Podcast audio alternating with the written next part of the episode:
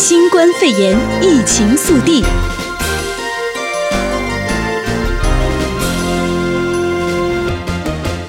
好，截止到目前为止呢，全球确诊的人数已经达到了三十九万两千七百八十例。首先来关注北美方面的疫情，美国。确诊累计的确诊病例目前达到四万六千五百零一例，死亡五百九十二例。加拿大确诊确诊的病例累计达到了两千零九十一例，死亡二十五例。昨天有召开了白宫疫情小组简报会，上面总统特朗普宣布，联邦紧急事务管理署 FEMA 正在全美范围内分发八百万个 N95 口罩。那另外呢，本周三起，美国将会有十二个州的居家令，也就是 Stay at Home 生效，覆盖了一点二七亿人口，也是占了美国全国人口的百分之三十九。与此同时呢，由于担心新冠病毒在监狱密集传播，美国已经有至少十六个州陆续释放轻罪、老年或患病的囚犯。这些州包括加州、纽约州、俄亥俄州、德克萨斯州等。嗯嗯，再来关注中国方面的疫情。中国累计确诊新冠肺炎病例达到八万一千八百零三例，累计治愈七万三千三百零三例，累计死亡三千二百八十三例。嗯，那么根据中国官方今天发出的通告呢，武汉市将于下月的八号，也就是四月八号零时起解封。武汉以外的湖北省其他地区则会在本周三的时候，就二十五号的零时过后解封，当地民众可以凭健康码离开湖北省。嗯，那再来看全球的疫情，除了中国及港澳台。台三地的呃这个疫情数字，那全球累计确诊新冠肺炎病例也是超过了三十九万啊，有达到一万七千一百五十九例死亡。英国首相约翰逊宣布全国封锁措施，包括要求国民除非必要，否则要待在家中，禁止两人以上的公共聚会等。那违规者呢也会受到处罚，禁令实施至少三周时间。嗯，另外呢，日本首相安倍晋三与国际奥委会主席巴赫通过电话之后达成了共识，将推迟举办东京。奥运会至明年的夏天，有媒体推测，东京奥运会推迟举行造成的直接经济损失约为六十亿美元。好，接着回来关注美国国内的消息啊，首先是呃，因为两党在。之前没能就参议院正在谈判的这样经济刺激法案达成协议。那昨天晚上呢，众议院民主党人公布了一套自己的方案。那其中呢，就包括直接向美国人支付比参议院共和党人提议的退税支票更为慷慨的款项。那这个法案呢，是为每个成年人提供一千五百美元，每个家庭每个孩子一千五百美元，最多三个孩子啊，那一个家庭最多可以得到七千五百美元。嗯，那这个呃，他的法案呢，不。是要跟前一段时间的每一位美国的公民或者是绿卡持有者的一千美元的这个，不知道是不是有改版啊？还是呃，这个是另外一个版本，哎，另外一个版本版本。对，那众议院版本的话，那就是说每个成年人他不论是在美国的何种身份，都能够有这个一千五百美元的这样的一个呃援助，是吗？呃，他现在没有说具体的身份，但是只是通过收入说，如果收入超过七点五万的个人，或者收入超过十五万元的，呃，这个报税的时候还是会需要全部的。呃，金额。那现在可以看到的是，众议院和参议院的这个方案呢，呃，其实。呃，他们的最终目的都是一样的，都是要向民众来发放呃现金，只是数额是不一样的。那么具体呃怎么样的方式，谁能拿得到，谁能先拿得到，现在还没有一个具体的细则出来。嗯，现在只是有一个大的方案，就还没有两党同时通过呢。是的，那现在来说的话呢，嗯、如果这一个项目要是通过的话呢，可能是会由 IRS 美国国税局和社会保障局将联手把这一些款项发放给各个家庭。那么如果可能的话呢，这些款项会通过直接 deposit 存款的方式发放给民众。那众议院民主党的法案呢，还会将规定对于呃。呃，中呃还还会为这个医疗保健系统提供财政资源，增加一些失业补贴。那同时呢，向小企业也提供赠款和贷款，向州和地方政府提供资金，并且会要求各州在公共卫生紧急情况下制定选举的应急计划。嗯，那上周呢，呃，总统特朗普因为在 Twitter 上面发布了呃 China Virus 中国。病毒的这个呃推特也是造成了不小的风波。嗯，那么有州立的旧金山大学发现呢，从二月九号，当然不光是因为总统发了这个推特，从二月九号到三月七号这个期间，针对亚裔歧视的新闻文章的数量增加了百分之五十，而且有一些研究机构呃发现这些数据呢只是冰山一角，因为最恶劣的案件才会被媒体报道。嗯，那这个呃有一个非常。一手的消息呢是说，呃，有这样的网站啊，一周起呃有一百五十多起的这样的案例。那也是因为这样的情况呢，呃，在昨天的白宫疫情小组简报上，总统特朗特朗普啊是特意强调了说要保护亚裔美国人的社区。嗯，对。那同同他同时也表示呢，将会在十五天的期限结束之后，重新评估现有的社交疏离疫情的指导意见。而且呢，联邦紧急事务管理署 FEMA 正在全美范围内分发八百万个 N95 的口罩。嗯，希望尽快的这个 N95 的口罩赶紧运送到疫情最焦点的地区啊，这样可以、嗯、可以有更多的医护人员可以得到一些防护哈。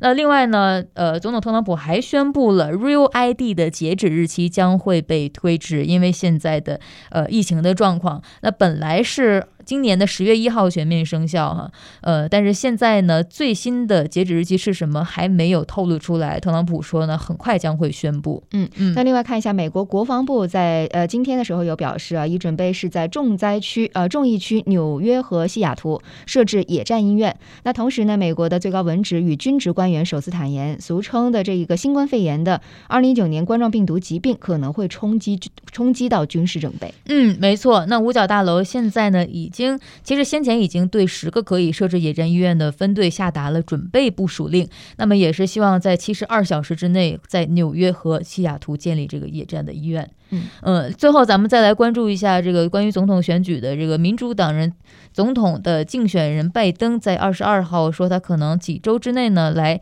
要遴选他的竞选搭档了。呃，竞反正现在疫情在扩散，大家很焦灼，但是。竞选的这个事儿还在进行当中哈，嗯，那么他呢已经跟前总统奥巴马讨论潜在的人选了。嗯，对，那他呢也是有担心啊，就这个新冠呃新冠病毒肺炎可能会影响到十一月总统选举的担忧呢。拜登也表示说，总统选举应该是会照常举行。好，回到加州新闻，那现在呢很多学生啊都是在家里面呃上学了啊，那所以说在洛杉矶联合学区官员呢也是在周一的时候宣布，为了应对新冠肺炎病毒的爆发。呃，洛杉矶市的所有的公立学校将会延期关闭校园，一直到五月一号。那南加州的许多学区呢，同时也是跟进了延长停课的时间。没错。那么现在呢，洛杉矶联合学区总监伯特纳指出呢，目前已经紧急批准了一亿元的技术支出，以帮助学区超过五十万名的学生能够在网络上来学习。另外呢，加州有六成的学生具有获取免费或者低价餐食的资格，因此停课对于这些家庭来说可能影响比较大。所以。说呃会有不同的开设了呃不同的食品的配送中心，也是为了能够方便呃白天经常在学校吃饭的这些学生，能够在停课期间可以有可以拿到餐点的地方。嗯嗯。那洛杉矶呢，另外一项呃新的这个呃举措啊，那洛杉矶市长贾西提呢是在三月二十三号举行的例行疫情说明会上，公布了市府关于对抗疫情的最新措举措。那全新呢有上呃上线了一个网站啊，是可以。在线预约检测，那这个呢，就相当于是一站式的疫情网站啊，也是从三月二十四号开始是正式啊，三月二十三号开始是正式运行了。嗯，那这个网站呢，就叫 coronavirus dot lacity dot org org。这个网站上面可以获取到最新的疫情的信息，还有刚才一一说的，可以上网去预约测试。那么三月二十三号开通的这个首日状况呢，目前是良好的，而且已经检测了超过七百人，呃，其中包括三百。二十五名一线的工作人员，那么洛杉矶呢，也是将会继续的扩大这样的检测能力，嗯，也是希望呢，呃，咱们可以在家可以试一下这个网站，看看运行的怎么样，大家有没有什么不懂的地方啊，可以去呃试验一下。对，那除此以外呢，贾西提也表示已经签署了行政令，按呃让按无法按时缴纳房租的居民和企业不会被驱逐。那但是呢，他也强调不意味着租客可以不用支付租金啊。那么在疫情结束之后的六个月的时间，租客都是可以去偿返呃偿还这一个房租的。那另外还有一项啊行政令是允许餐厅啊通过外卖提供酒精饮料，那也是算是支持当地餐厅生意的一个举措。没错，另外呢，中国驻洛杉矶总领馆也整理。了关于疫情的几个问题，呃，比如说里面包括了呃，疫情有一些领保的一些专线呢，如何如何去打通？如果怀疑自己得了新冠怎么办？那这个在领事馆的这个实疫情实问当中呢，不光是有要拨打当地的咨询热线二一一，还有呢可以通过支付宝的 App 有一个海外侨胞在线医疗咨询专区，那在线可以咨询有湖北问诊经验、经过新冠肺炎疗诊方案培训的中国。公立医院执业医生。但是呢，在线的问诊呢是不能替代本地医疗机构的现场服务啊。嗯，那么除了问诊方面，嗯、还有在疫情期间，有人会问到是否还可以正常的递交证件申请？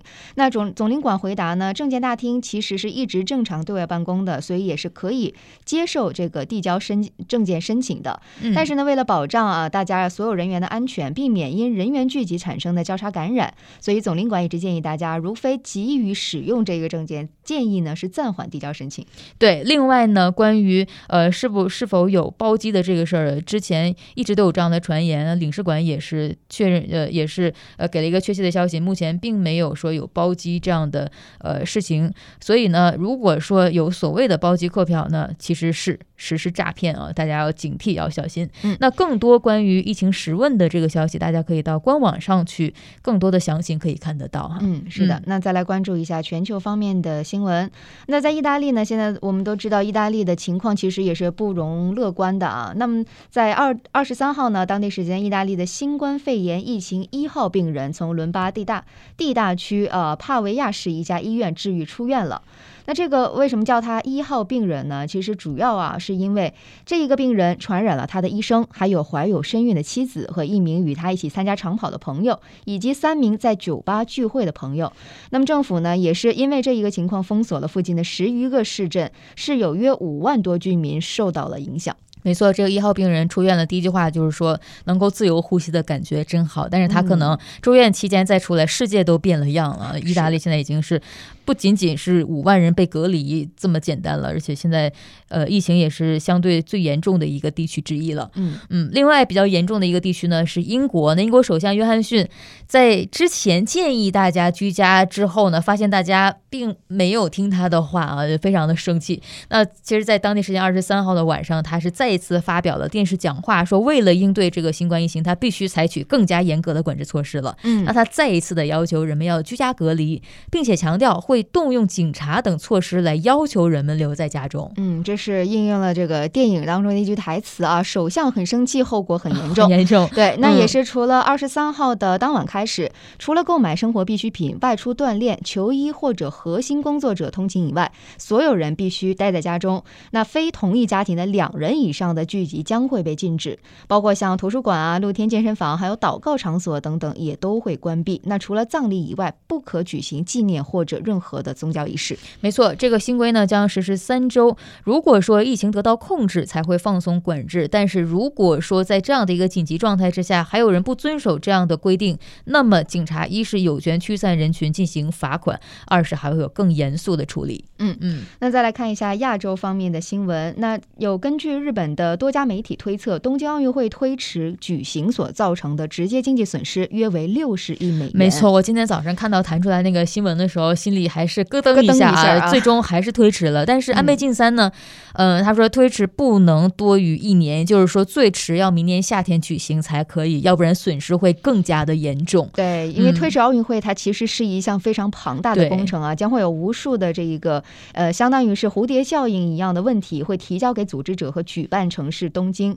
那最直接的损失就是很多工程项目的违约，而且还有很多人工成本呢，也是非常大的一个开支。所以说他。呃，安倍晋三稍早呢，跟呃巴赫的这个对话呢，也是非常的重要。那么细节呢，肯定要在几周之后才能出来了。但是希望呃能够按照安倍的这样的想法。最迟推迟一年，也希望能够损失降到最低了。嗯，对，不光是在经济方面的损失啊，那同时呢，也是呃间接的损失非常大，并且影响很深远。因为东京和日本呢，都为奥运会准备了有至少七年的时间，那全国也是上下满怀热情的准备去迎接这一个奥运会。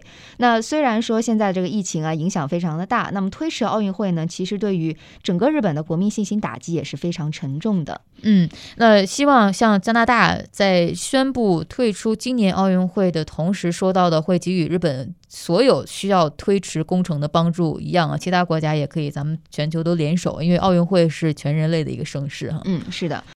相关新冠肺炎疫情消息，请锁定 AM 六九零或透过 TuneIn Simple Radio APP 搜寻 AM 六九零，实时在线收听。也欢迎上到 U Radio 官网或脸书订阅新冠肺炎疫情 Podcast 节目。